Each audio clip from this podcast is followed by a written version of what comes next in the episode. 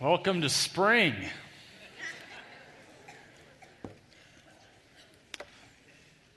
Welcome back.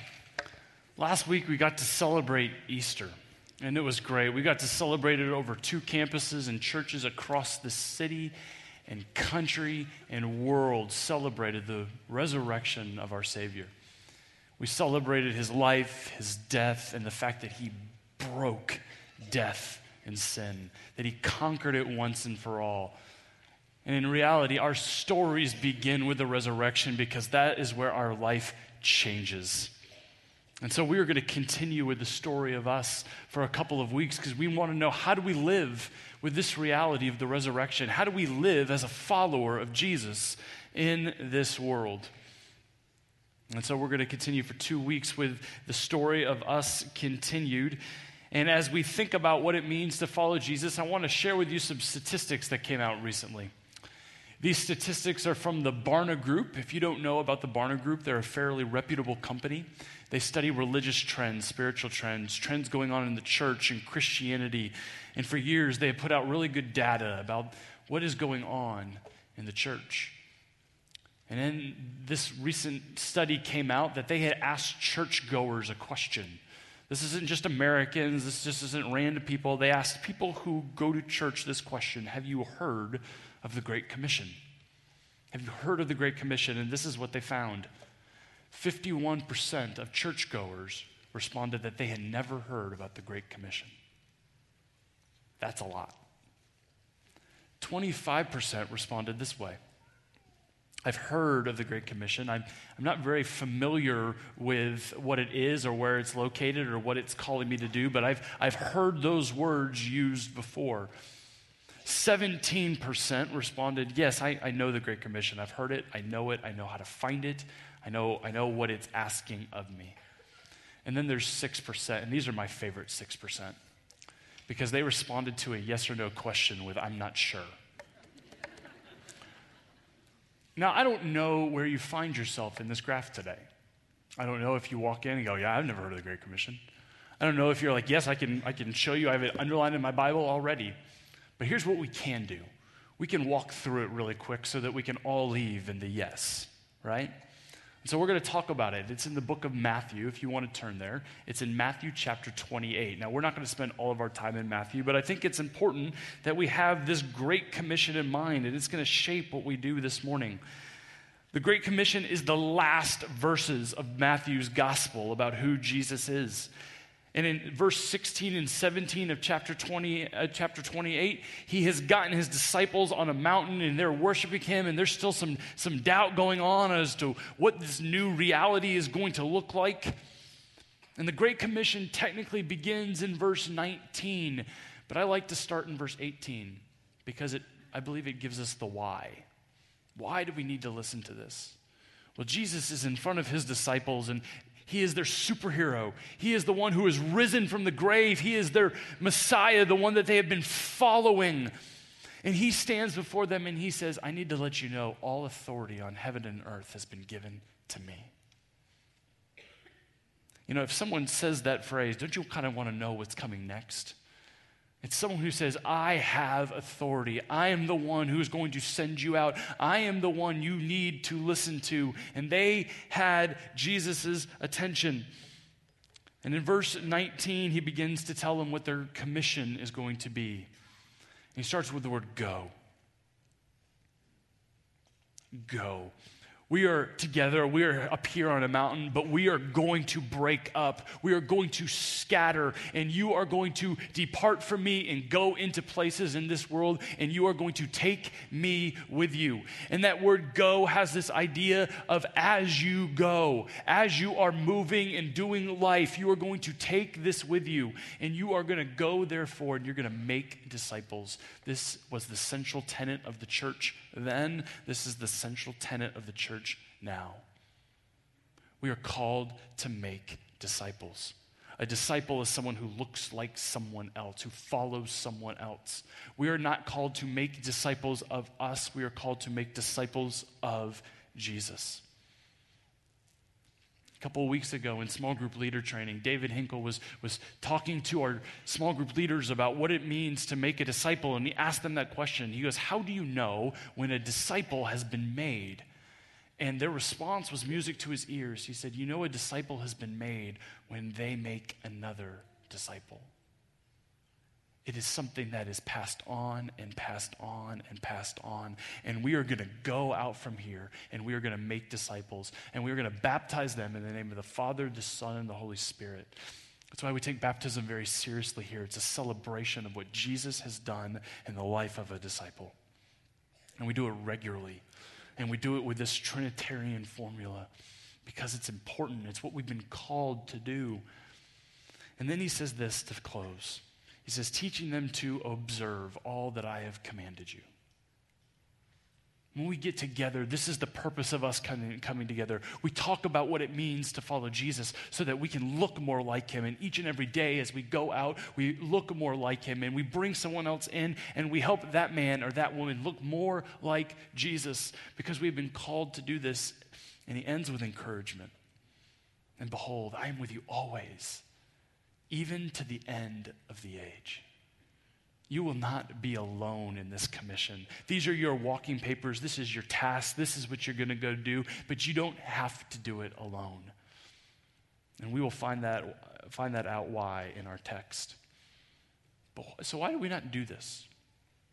Why are we not constantly going out and making disciples and baptizing them and teaching them? Why is this not something we do with every day of our lives? Well, I want to submit to you, I believe we build counterfeit kingdoms. And I want to show you this in the book of Acts, chapter 1. If you'll flip over with me just a few pages, you go Matthew, Mark, Luke, John, and then Acts. We're going to be in Acts 1, 6 through 11 for the rest of the morning. And in Acts chapter 1, we have Luke's account of what happens after Jesus. He wrote the Gospel of Luke as this is who Jesus is and this is what he did. And then Acts is really the story of us. It's the story of the beginning of this Christianity movement, this church movement, and how it continued to spread. And here you have the disciples gathering in verse 6. It says, So when they had come together, they asked him, and they asked him this question Lord, will you at this time restore the kingdom to Israel? It's a very particular question. Now, it's hard to put ourselves exactly in their minds to know what they were asking. They could have been asking a number of different things, but this is what they asked him Lord, at this time, will you restore the kingdom to Israel? This might have been a very spiritual request. They might have been very familiar with the teachings of Samuel, and they knew that there would always be a Davidic king who would sit on a Davidic throne. They read the prophets and how a king was coming to reign and to set up his kingdom forevermore. And they might have wanted that reality to come and that, that the kingdom would be set up on earth as it was in heaven. But they also lived under Roman rule. There was a chance that they were tired of Roman oppression that there was a chance that they were tired of, of having to be slaves to the Romans, and they wanted him to come and to make Israel great again. That he wanted them to come and set up Israel's kingdom on earth so they weren't under anymore, that they would be over. They were interested, Lord, is this the time? Are you going to do it now? Are you going to set up your kingdom? We know that they had argued about their place. This is what we do. We build kingdoms. You see, Rome was not the first kingdom. Rome came after Greece, which came after Medo Persia, which came after Babylon, which came after Assyria. And Rome was not the last kingdom. There were kingdoms that came after it. Eventually, we had the British Empire. The British Empire would be vast, and it came from this tiny island. And it would spread to Africa and to Asia and across Europe and across the Atlantic. And then we had 13 original colonies. And they started small. And through manifest destiny, we headed west until we had this great empire that we now live in. You say, yeah, but we don't build those kind of kingdoms anymore. We don't worry about land and territories. And no, we just build our own little kingdoms. We build our financial kingdoms that we don't want anyone to touch. We build the kingdom of our families and our corporations and our companies and our academics. We build these little kingdoms and we spend so much time and energy trying to make sure that they flourish. And so, my question for you this morning is simple What kingdom are you building? If you were going to take a little space there on your notes underneath that question, would you consider writing down what kingdom you spend the most time building? What gets your best energy, your best time, your best talent, your best treasure? What gets your best resources? What do you put most of you into to make sure it's going to build and flourish? Because I would submit to you that that is the kingdom that you spend most time building. Now, no one is going to see what's on your sheet unless you show it to them. I'm never going to see it, and you don't have to turn it in. This isn't for anyone else to see, it's just a chance for you to be honest. What gets the most of me? What kingdom am I building? What is it that I truly want? Not what do I think I want, or what do I think I should say in church that I want? What do I actually want? What do the habits in my life tell me about what I do? The disciples asked the question, Lord, will you at this time restore the kingdom to Israel? And he began to ask them in verse 7. He said to them, It is not for you to know the times or seasons that the Father has fixed by his own authority. He basically told them, That's none of your business. You don't need to know the times. You don't need to know the seasons. You don't know, need to know the dates. What you need to know is that's the Father's authority, and His kingdom will come. It will be built. It will come and it will flourish, but you don't need to know the particulars. You don't need to have all the information before you act. But he tells them what they do need and what they will receive in verse 8. He says, But you, you will receive power when the Holy Spirit has come upon you he looked at this group of 11 men and he said, You will receive power. Well, if they need to receive power, what does that mean that they don't have right now? Power. They don't have the strength they need. They don't have the gifting they need. They don't have any of the things that they need to do what he's going to give them to do because he hasn't given it to them yet. He says, You will receive power. Now, their experience is much different than ours. See, they're living in Acts chapter 1 right now, and we know in Acts chapter 2 that the Spirit descends into this world. And that these disciples begin to speak and to teach in tongues that are not their own. And they begin to communicate to people who need to hear the gospel, and lives begin to be transformed, and the church begins to grow, and community is had, and things begin to change rapidly because the power of the Spirit has come down and has fallen fresh in the world. But that's not our experience. We do not sit here and await some future day where we will receive power. No, that same Spirit, the same Spirit that raised Jesus from the dead, is the Spirit that raises us from the dead. It causes us to be able to see who Jesus is so that we may trust in him and believe in him. And that same spirit indwells us so that we have the power to live in the ways that he has called us to live. So, my question for you this morning is whose spirit, whose power are you relying on? When you go out into the world and you seek to build his kingdom, are you relying on his power that only he can provide? Or are you trying to go out in your own ways, to do things in your own time, in your own way, to try to make a contribution? Because he has given us a very simple thing this morning. He says, Will you, you will receive power. And what do we do when we receive that power? He says, You will receive power when the Holy Spirit has come upon you, and you will be my witnesses. When you receive the power of the Holy Spirit, you will be my witnesses. He stands in front of these, these men and he says, You're going to go out and you're going to build great things and build great buildings, and you're going to come up with huge programs, and it's going to be bright and flashy. And he doesn't say any of that. The only thing he says is, You're going to receive this power and you're going to go be my witnesses. What's a witness? When you think about a courtroom scene, And you have a lawyer who calls someone up and they put them on the stand and they ask them questions. They say, What did you see? What did you hear? Where were you on this evening? And the witness gets in the stand and says some grandiose story in flowery language about this great thing that they made up. No, it's not what a witness does. A witness gets on the stand and they say, Yeah, this is what I saw, this is what I heard, this is what I know. We don't need Bible decrees and flashy stories. We don't need PowerPoint presentations and gigantic programs. No, we need our story. And we need a person in front of us that we can tell about what we have seen and heard. This is what we've been called to. We have been called to go out in the power that He provides to tell people what we have seen and heard. And I want to put before you this morning that I believe that one of the reasons why we don't feel the power of the Holy Spirit in our life is because we don't go out and witness to what we see. And when we will step out and say, you know what? I might be shy. You know what? I might, I not, might not feel very courageous right now, but I know this Jesus. And I have seen what he has done, and I'm going to tell this person about him that you will have a power that comes not of your own, that will be with you and help you witness to what you've seen and heard.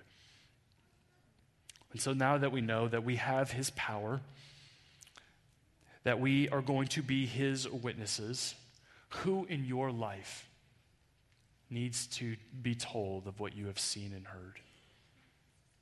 We have talk about you and two around here all the time.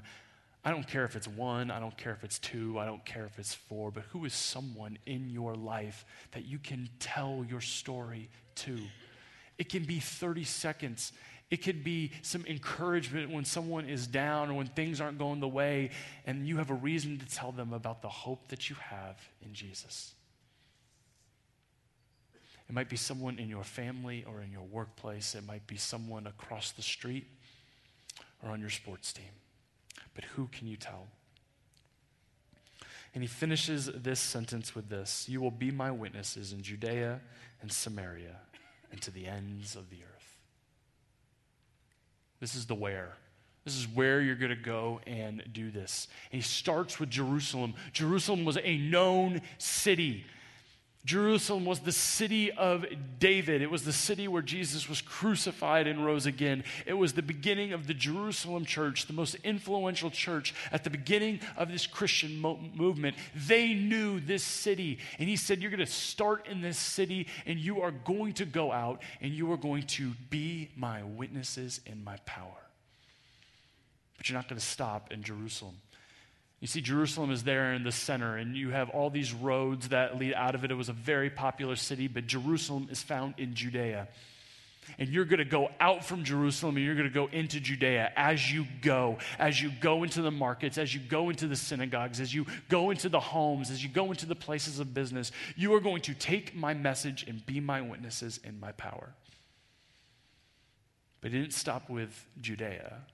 He said Judea and Samaria. You see, Samaria is that place way up north.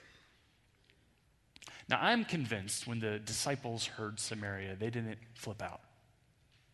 You see, they had been with Jesus when he had talked to the woman at the well, when he had compassion on her and went against social norms and ministered to her and shared with her about living water, that she would not need any thirst ever again he was with his disciples when a Pharisee was challenging him about what was the greatest commandment. And he responded by telling the story of the Good Samaritan. Where the Samaritan was the one in the story who loved the hurting man. It wasn't the priest or the Levi, it was the Samaritan, the one who Jesus said, You need to go and love like him. You see, I think the disciples were used to Jesus flipping things upside down on them. And so they heard him saying, going to Jerusalem and Judea and Samaria, and they were ready for this. But did you know this probably wasn't going to preach? As they went into Jerusalem, as they went into Judea, and they begin to say, Hey, we got to go from here, and we got to go on this trail, we got to hit Samaria. People have said, You just lost me. I don't want to go up to those people They don't talk like me. They don't think like me. They don't act like me. I don't want to have anything to do with them. And Jesus says, I don't care. You are my witnesses, and you're going to go to the places that I command you to go because you're going to go in my power. And that might mean that someday you have to take a trip to Missouri.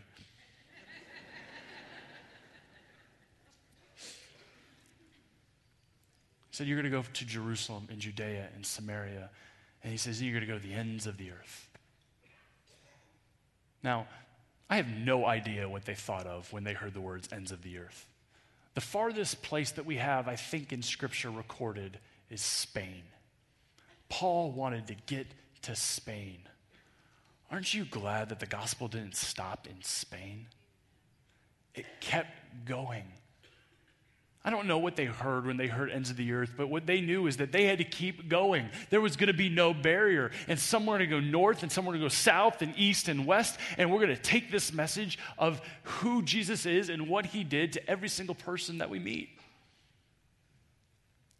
And it kept on going, and we have no excuse. You see, I grew up with a little globe that was in my room, right? You to try to spin it like a basketball. And I could see the known world. And then as we got a little bit older, you could go online and you had these little smartphones and you could pull up maps and you could see any location in the world. There is no excuse for us not to go to the ends of the earth because it is known for us. And we can pull up a quick internet search and we can find out where in this world people have not heard yet these unreached groups. We can go to these places. We have more technology and more resources than any generation in human history. And Jesus says, You're going to go from Jerusalem to Judea and Samaria to the ends of the earth. And so, what about for us? Jerusalem is our Topeka. This is the place that we know. This is the place that a lot of us reside. This is the place that we call home and love. And for some of you, the greatest impact that you will have on the kingdom of God will happen in this city. It might happen in your own home. You might have an unbelieving spouse or an unbelieving child. You might have an aging parent who lives with you who hasn't heard the hope of Christ yet. And you might make an eternal impact in building the kingdom in your own home. For some of you, that job that you're dreading going to on Monday, that might be the place that God has put you there. So for this time and at this place, you may be a light in the dark world. We have people who have moved across our city into different regions because it's about all of Topeka, not just the places we want to call home, because this entire city needs to know about who Jesus is. And then for some, we have to leave our city and go into our state. And sometimes we travel to places. We travel to Wichita, and we travel to Chicago, and we travel to New York and, and Los Angeles and all over this world, and we get to take him with us wherever we go.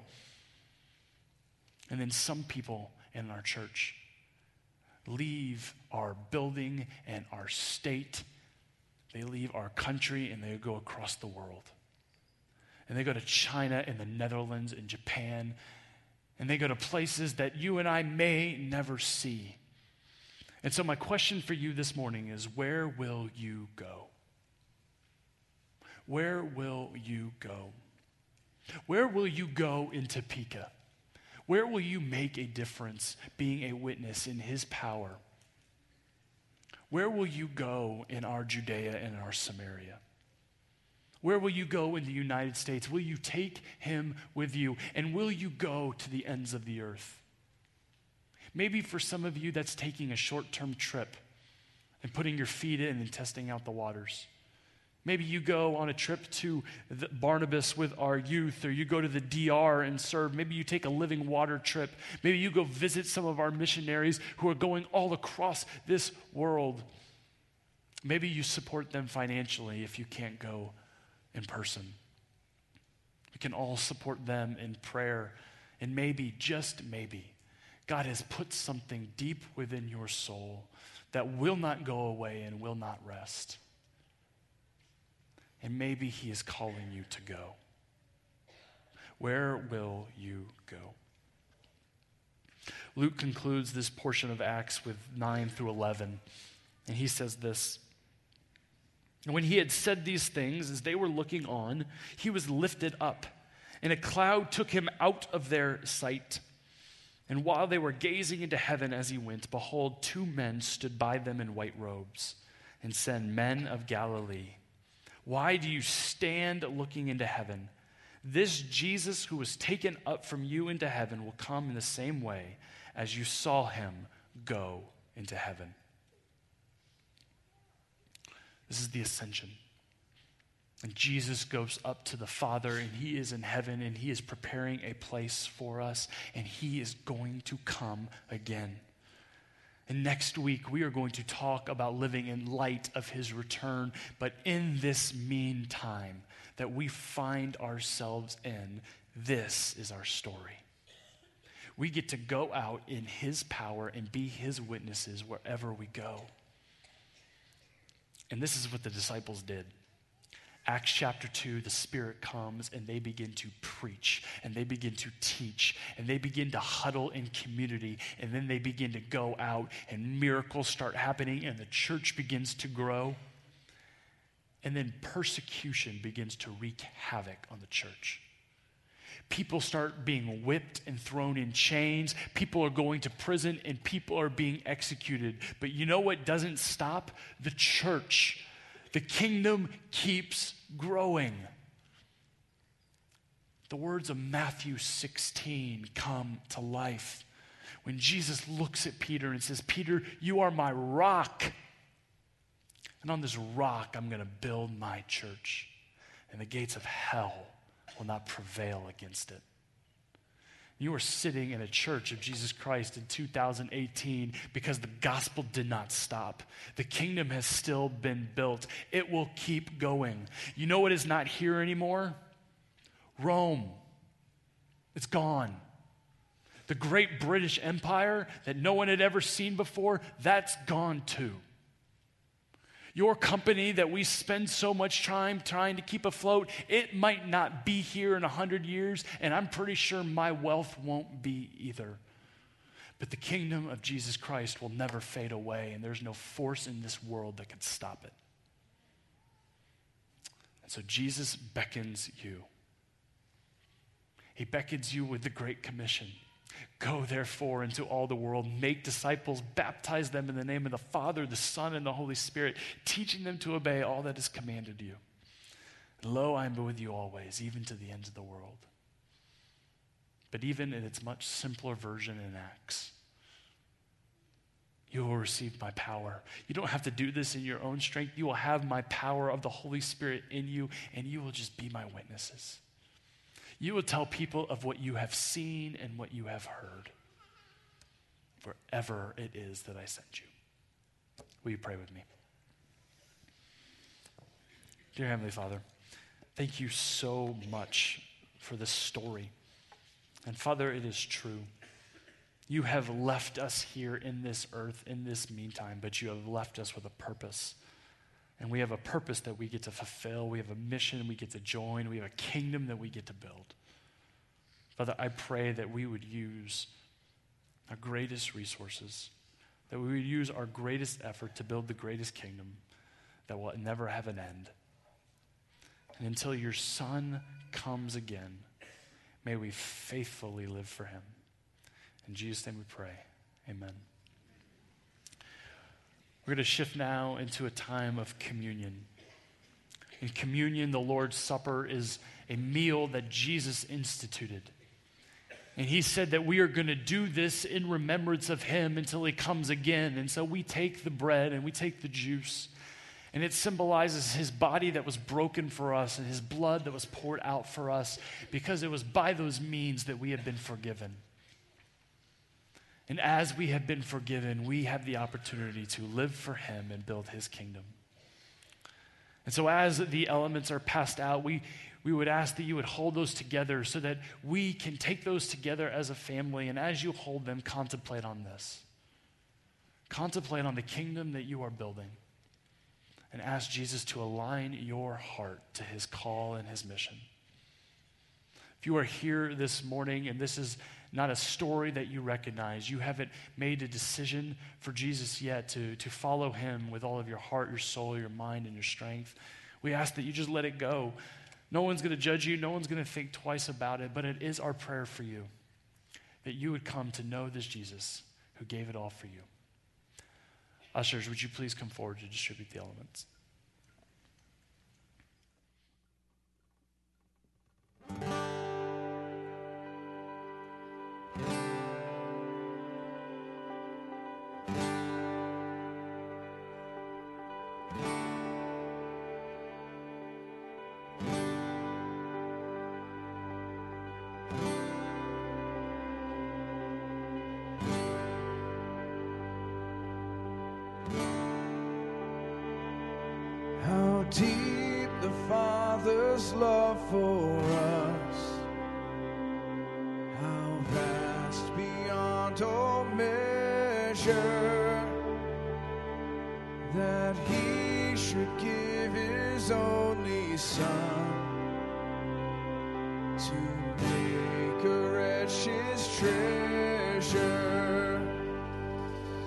How great the pain of searing loss. The Father turns his face away as wounds which mar the chosen one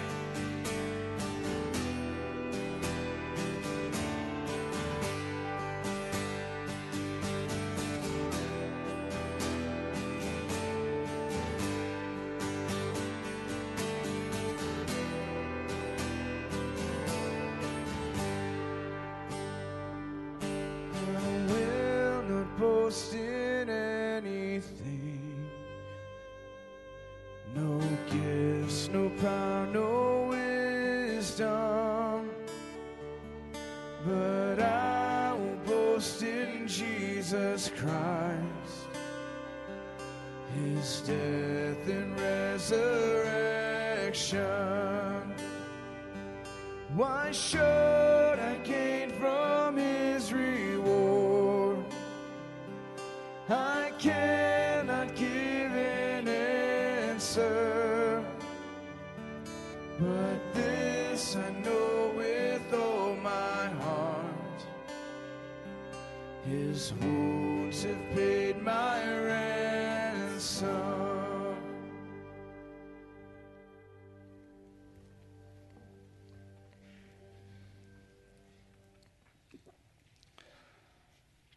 writes in 1 Corinthians, For I received from the Lord what I also delivered to you. That the Lord Jesus, on the night when he was betrayed, took bread, and when he had given thanks, he broke it and said, This is my body, which is for you. Do this in remembrance of me.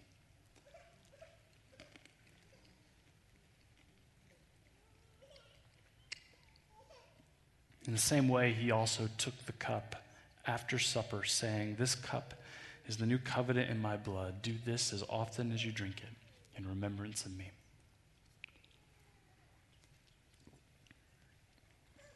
For as often as you eat this bread and drink the cup, you proclaim the Lord's death until he comes. Let's pray.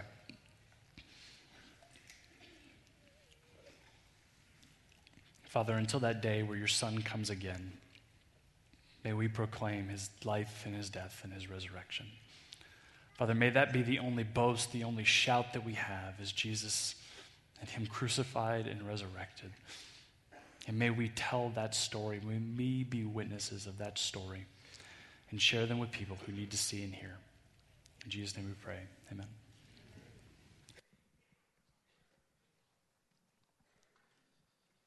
Good morning.